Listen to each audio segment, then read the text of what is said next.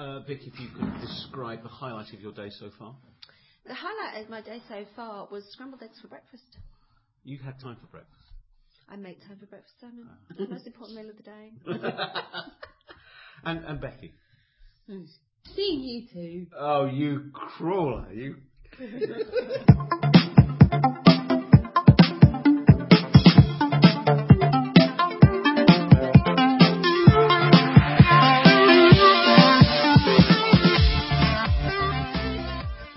Hello, listeners, and welcome to the Unions 21 podcast, your half hour dynamic download of all that's good in the Labour movement. With me, Simon Sapper. And me, Becky Wright. Come on, Becky, stop corpsing. and we start as we mean to go on, everyone. We- listeners, you're very welcome to this latest edition of the podcast. Becky, what have you been up to? Well, I've hot-footed it from this morning to the Beck from the Beck to uh, launch of their diversity in theatre uh, plan. And, and I just wanted to kind of give it a shout out because it was really lovely to see the, union do something really practical around uh, diversity in the theatre industry and part of the creative uh, industries in general. They've they've got 90 employers signed up to uh, work on their plan, and it's more than just oh diversity is a problem in the theatre world. It's diversity is a problem. Here are the facts that back it up. And here's what we think local unions and employers should do and how they can do it to uh, address some of the challenges. it's 90 employees, nine zero. Yeah. Wow. I mean, Yeah, that- that's and they- quite, they that degree of organisation amongst employers is kind of imp- Well, useful in itself. Y- you know, we I it got me thinking when we spoke to Charlotte Bence from Equity about low pay, no pay, and we were talking about the fact that what's quite useful for the creative unions is there is already some sort of organisation of the employers, so they can kind of come together to do uh, really kind of big picture things like this. But the but if you've got a almost like a toolkit, a practically Yeah. based tool, toolkit on, on on inclusion, then you can take that almost anywhere. You don't have to have a confederation of employers to engage with.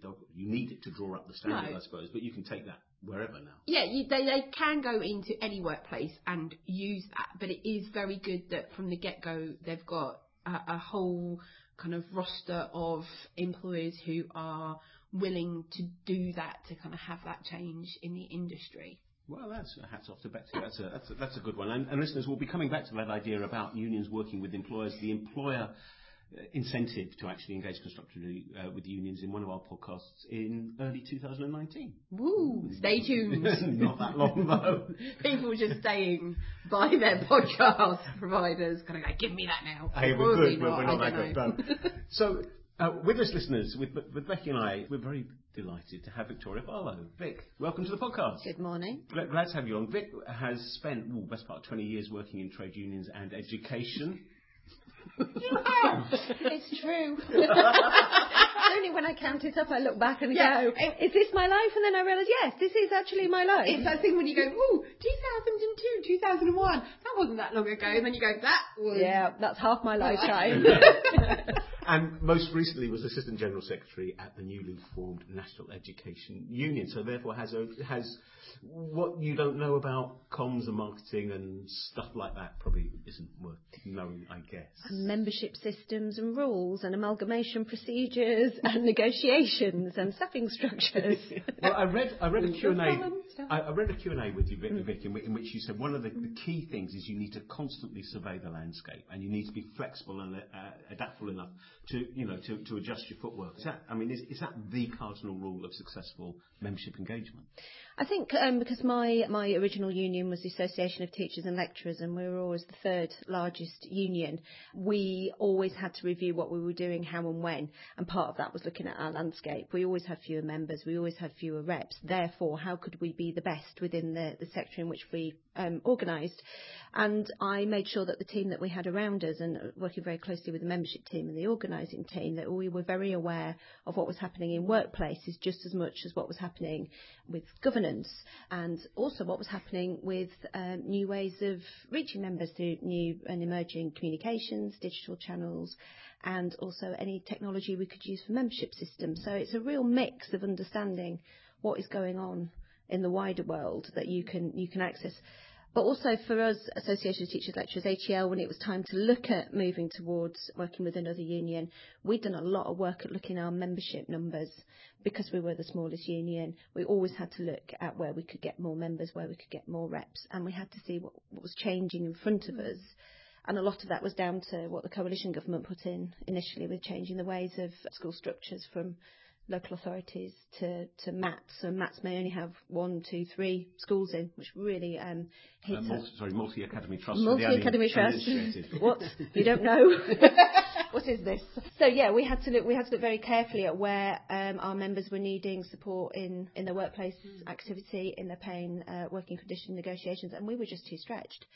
And we were stretched uh, as a union, as ATL, but I'm pretty sure most of the education unions were finding the same thing themselves. You didn't. You weren't negotiating with one authority for two and a half thousand schools, you were negotiating with two and a half thousand employees, employers. This kind of balkanisation of, of things that are in the public sector is essentially is a, is a common theme I think that Mm. unions have encountered.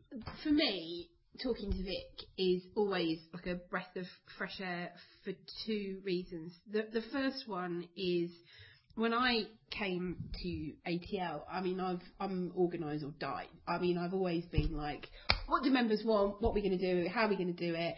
And whenever I'd kind of interacted with a communications department, it always seemed a bit us and them. Mm. Like the language that we wanted to use as organisers was at odds with kind of how the union was setting its, itself out. Neither really understood what the job was.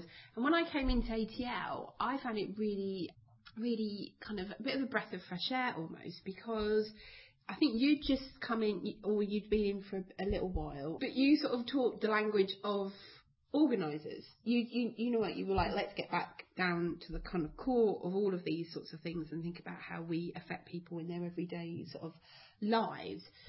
And it really influenced my sort of thinking about how I've never really liked the dichotomy between organising and servicing. Be- I much prefer thinking about it in terms of being strategic and effective and pumping stuff out. And within this kind of the senior management team that I experienced at ATL, of which I think you know you were a massive part of that, is just how all of those little bits kind of came together, and you sort of all worked very well to kind of have that vision that we could all get behind Mary. Uh, and was that was that a, was that a battle? Was that a fight? Because I, I know that, that one one of the things you you seem to be fond and proud, and with, with good cause of, of saying is it's an integrated effort. Uh, uh, How difficult was it to, to break down silos? Well, when I started, we were working um, slightly siloed. Policy would be doing employing their furrow, legal theirs, organising theirs, and comms theirs. And I saw those four departments as the absolute core of what the member offer would be. And I worked very hard, like Becky says, just to get back to actually the basics of what does a member want? When do they want it and how? And what and what do they think about us? And why would they join us? And why would they pay money? And why would they stay? And why would they engage? So what I did was I worked very closely with my colleagues, and I won't take you know, Mary at the time had, put, had done a lot of work to start thinking about an, Yeah. a, a, an organisation that was integrated, that the, the member journey was at the heart of everything we did. But what I tried to do with the comms work was, was to knit it all together in an operational fashion. So we would be, um, you wouldn't start with comms, you would start with organising. What is, you know, what do members need in their workplaces? What are the issues that they feel most widely mm. and deeply? Because fundamentally, I can sell that. I could sell that back to them as a cause of why you'd want to be a member. Yeah, but I mean, but but I mean, you're, you're talking, and we, I think we're all talking very comfortably about certain concepts that I think are really challenging, if not absolutely left field, for some membership organisations, trade unions Mm. included. The notion of a member offer. Well, you just join, don't you? I mean, you know, it's, Why- uh, why your local rep, and, and you just need a local rep to make sure you sign everyone up, and it's obvious why why you don't. And if, if, you don't join, it's because you haven't been asked, and that's it. Yeah, Uh, that, there's yeah. that notion. The second Yeah. thing is, so the concept of a member offer is, is kind of an interesting one. Uh, and, and then th- there's a concept of understanding what members want as well. The practical way in which, say, you were able to understand what members wanted because, and, and the way that was able to inform your thinking. I mean, what were the techniques that you used to get that level of understanding? Well, it's um, it's not rocket science. You just go and ask them. You work with the organising team to figure out the issues that matter most in the workplaces, um, the barriers to um, them becoming um, active, for example. Um, I, I, will give Colette Bradford, our national organiser, props for this. Mm. She realised the reason why we weren't getting reps in is because they were saying to them, we're too busy, we've got problems with workload. So we said, what can we do to alleviate your workload for you as an individual, you and your workplace, you with your employer, and you with government? And one of the things we put in place was the, the workload tracker where members could track their yeah, work. really good. We would give them advice mm. about what they could do as individuals and how to talk to your boss about reducing that workload. And then we aggregated all the results and we took them to government and said, now look here. This, is not, this is not really working out for our members, and as a result, you've got a recruitment and retention crisis. What are you going to do about that? And over a long period of time, and I mean, and a multi-union push, we managed to change some attitudes um, towards workload. But it is, it is, it is that thing about understanding what your members need, what they're prepared to do for you, for you within mm. the union, mm. and, and the value for money, because it's not cheap being in a union. And do you know what? When they're in the workplace doing their daily work under a lot of uh, pressure, they're not actually thinking about, oh, hang on a minute, I should really become a rep. Why don't I do a bit of casework? You know, it's oh. not it's not at the, it's not at the forefront of their mind. So you have no. to make yourselves relevant to them, mm. and also you have to demonstrate back to them that you've listened to them. Not only in the in the offer, as I call it, because I think the offer is is is part servicing because what quality legal advice and support do you get, as well as the organising and I'd say campaigning offer about how can you make your voice heard in your workplace, in your local community on an issue that you care about. Mm. But once you've seen the impact of what you've done for your members, it's the comms team's responsibility to go back out and celebrate that, either through really strong media work mm. um, or through good comms back to members that says, look, because of you, these are things that we achieved or walking back into government and going, look, our members have told us these things, and as a result, you've changed these things. Thanks very much. What can we do together to move things forward? And, and this was, I think, a, a, great example of why I've always really warmed to Vic's approach with doing comms is because she used the terms about widely felt and deeply felt, and I think you, I think you must have used it in a meeting, and I go, oh yes, she like, I like her, um, and it, it is that whole idea of really seeing widely felt, deeply felt, winnable, visible, and knitting that together as a organisational, a union offer. Do you know what I mean? Like so that every single department, everybody within that can sort of mm. understand that concept, how it relates to members. And the other thing I think is that often the idea of what are we offering people as members, so just you know join, is is the thing we concentrate quite a lot on. And then sometimes people talk about the retention, mm. But actually they don't often talk about the the getting mm. involved aspect of being mm. in, in a union. And I think partly one could argue this is where the teacher unions, the education unions have sort of focused because it's been the thing that they've had to really sort of focus on because well, we needed a point of difference. There's enough of exactly. us out there yeah, exactly. that we needed a USP. Yeah, and so and that's the thing, isn't it? Like you, you're not just thinking you join as a member. You've also got to think about then how people can get active and mm. their routes into activity and mm. how you kind of communicate that. And very often, as unions, we don't think about that joined communication message from the mm. beginning all the way through. It feels very kind of disjointed. And we pass our members from one department to another mm. instead of thinking about them as, um, oh, don't shoot me down, customers.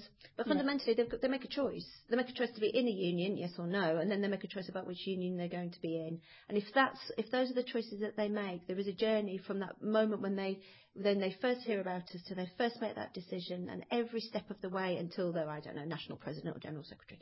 But do you know what I mean? You have to take them, you have to put yourself in their shoes and, and go in, with them. And that includes once they've decided to join, once they actually join, and then the first contact. The first contact they have with the union. Mm. Right, the first time they pick up the phone and try and speak mm. to a mm. rep, whether it's it's local, regional, national, yeah. what, what, whatever, that may be the only time. Yeah. That you know, you only you know you only yeah. get one chance to make a first impression, as it were. So yeah, you know, the, the notion of treating members as customers is to some people controversial, to some people perhaps even still heretical. But mm. actually, there's a quality of service issue that matters. And I think, Becky, what you said a moment ago mm. uh, about the widely felt, widely felt, you know, widely, felt, felt, deeply felt, when deeply felt, yeah, yeah it, that that shows why why putting servicing against organising is a totally spurious mm. and unhelpful dis- mm. distinction. It's mm. about strategic engagement. Well, if you don't know what your members care about because you're not collecting the data from them, they do make that phone or email conversation, and you can't spot the trends that are coming through in casework in order to a yeah. get back to the workplaces and organise around them, b create some policy that you could take to government and make a difference with, and then c go back to through the communications channels say because you've told us that X Y Z is important to you, you should join us and, and together we will solve X Y Z.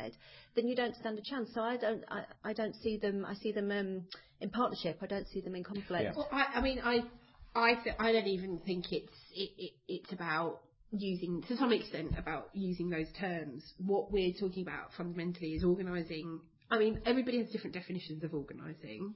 I've got mine, so we'll just go with that. um, but I don't. Everybody's like, right, we're off. Uh, no, but like, I don't see it as synonymous with recruitment like on the get go. I don't mm. see recruiting isn't to me organising. It could be a part of organising. It might be the start of the journey. Well, yeah, but just in terms of actually, really, organising is about to me building a a, an a union, an organisation that reflects the people who are involved in it, that enables them to make the decisions mm. to affect change wherever that may be, and we're about then as as kind of union officers we're about empowering people to be able to do that and to give them a sense of hope and mm. to help that kind of journey now you both like have heard about the concept of strategic choice mm. and my first real practical experience of, of, strategic choice was not through reading about it and understanding it. It was simply our colleague Mark Holding going, mm. here's the change in landscape and here's the change that we're going to have to make in order for kind of this to happen. And I much prefer us to sort of think about kind of strategic choice as opposed mm. to kind of organising when we're talking about the kind of the operational aspects or even this sort of strategic decision making, but the organising is a bit more about the values that we kind of have yeah. Maybe I should go. Uh, there might have been a question there. I don't know. I just thought maybe I'd pine for about well, five minutes. fact. Well, it's just, the notions of strategic choice, which sounds sounds like buzzword or, or, or, or jargon, but yeah. actually, I mean, it's paper by David Weil, isn't it? Yeah. W E I L, David. Turning the Tide. 2004, 2005. An American guy was yeah. was. You um, so dreamy. We've got the book. We, we've got, this is this is you know. but basically, basically, the, the, the, the model strategic point choice. Basically, millennial basically says, right, listeners, before you go and think, oh, I've had enough of this, is, is right. You, in everything you do and every decision you make, you should you should say, is this increasing my mm. influence? Yeah. Is it increasing my capacity or the yeah. organisation's capacity? If you don't get a yes to both questions, don't do don't it. Do it. Don't do it. And I think that's where. Um, smaller unions with fewer people and less resource can make those decisions. And I think when you, you know, literally when you don't have that much time or money to do something, you have to look at what's in front of you and prioritise yeah. really, really carefully. You can't fight on all fronts. You, you, you yeah. pick your battles and all sorts of mixed metaphors from the military, but you basically have to choose where you're going to deploy your deploy your people and spend your money. And and that's what we did a lot at ATL. And the, the big thing for us was about capacity in the workplace mm. and representation in the workplace, as well as policy influence. And also that, as Mary would always say, join up, join in, get on. And that getting on was our USP, where we would take them and do really, really good CPD with them that expanded them as professionals, but also started to drag drag that idea that they could come into the union and make a difference within the union. It wasn't it wasn't your sort of mm. um, what you might think of your archetypal industrial strategy or um, union strategy around. Well, you'd want to be a rep to support your colleagues, wouldn't you? We had to take them on a, a, a, a we took them on a different journey, which demonstrated the value mm. of what they could do for themselves and their colleagues and then say, would you like to be a rep? Which I think fundamentally is an organising principle. Mm. Well, uh, if you want to know more about the ATL's kind of organising strategy and the way in which they looked at continuing professional development as a way to engage members, we've got a great podcast with Mary Bousted talking about how the ATL used that as a strategy to mm. great effect. And if you look on the podcasting platform of your choice, you'll find it under our masterclass series from, from last summer.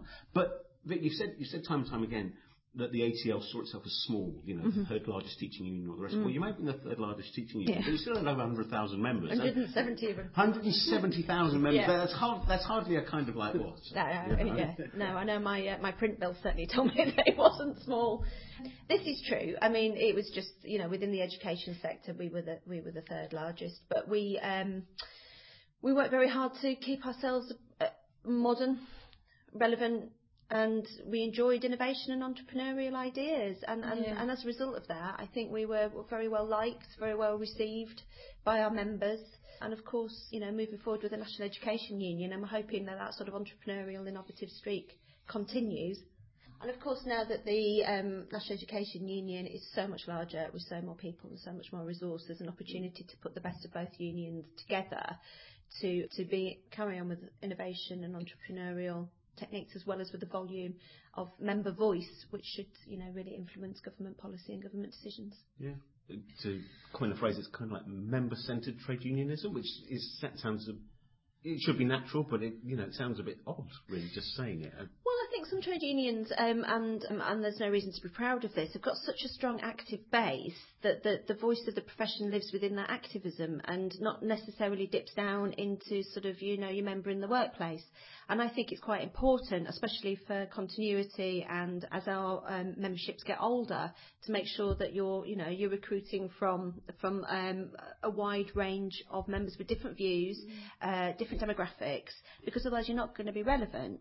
And some of the um, structures that ATL put in place, and I know the National Education Union have put in place, is about, is about committees that really reflect the different career stages of members. So we had um, ATL Future, which wasn't necessarily a rep-based committee. It was more about um, just uh, younger members of the profession getting together to talk about the issues that Yeah, affect was them as younger members. It was Yeah. more a network, wasn't Yeah, it? it was an, yes, it was a network. Um, it was a network of uh, people who wanted to share what it was like to be a trainee, an NQT, and an early professional. And obviously, it helped us because then we could, defi- you know, create our policies around our policy positions around the issues that mattered to the to the up and coming members who we wanted not only to keep in the union but really wanted to keep in the profession with such a high turnover. And of course we, we merged with the Association of College Management in the 2000s as well to bring on a leadership offer that we call the Association of Managers in Education because what leaders need um, in education is different from what a classroom teacher needs in education. It's, it's more, uh, I don't know, um, the more difficult areas of raising funds or HR or um, IT, you know, the things that it is like to manage and lead a manager's school. But it was very important that we had this approach to the whole education workforce um, from trainee up to leader because then we could then each school could see the whole picture and the things that were affecting them all and it actually helped when we were going in and, and dealing with challenging and difficult conversations in the workplace. But if you dial that all the way through the committee structures and then dial it all the way up to the national executive, where you have these people elected onto the, uh, you know, an ATL future role or a, a leadership role, then they could talk about them in the national policy making forum as well. And you just share that information in a way that just makes it really back real and relevant to our members, and that virtual circle continues. Yeah. Wow, that's a really holistic, not just vision but approach, which is that's fascinating. Yeah, yeah. Absolutely.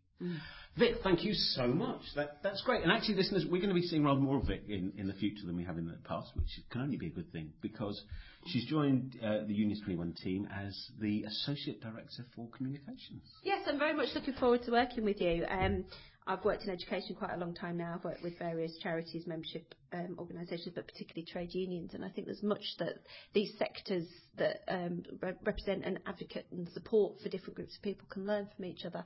So I'm looking forward to learning even more. and of course, Vic's already started working with us on the Commission for Collective Voice and with a couple of our smaller unions to look through some of their member engagement stuff. So we're really pleased that we could do that with them. Excellent. Well, listeners, it's been, as ever, our pleasure to have you with us for, for this podcast. We hope you have liked what you've heard. I hope it's been good food for thought. I certainly, certainly got my uh, grey matter churning over.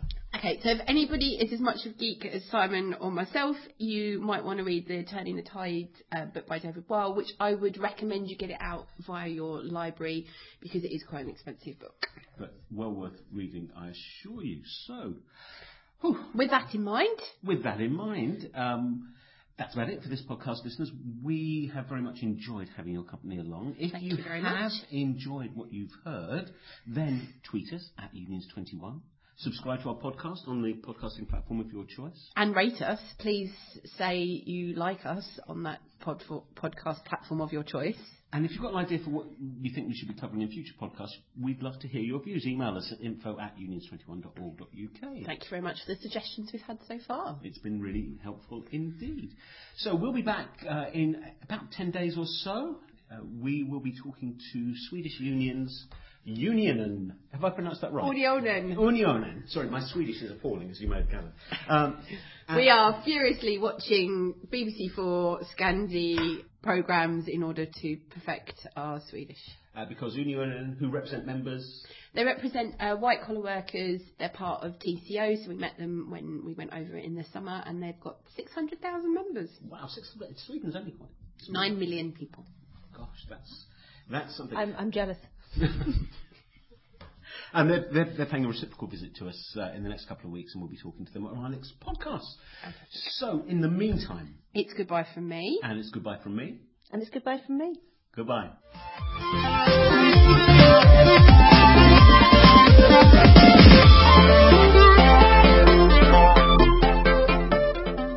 The Unions 21 podcast was presented by Becky Wright and Simon Sapper. It was a Makes You Think production.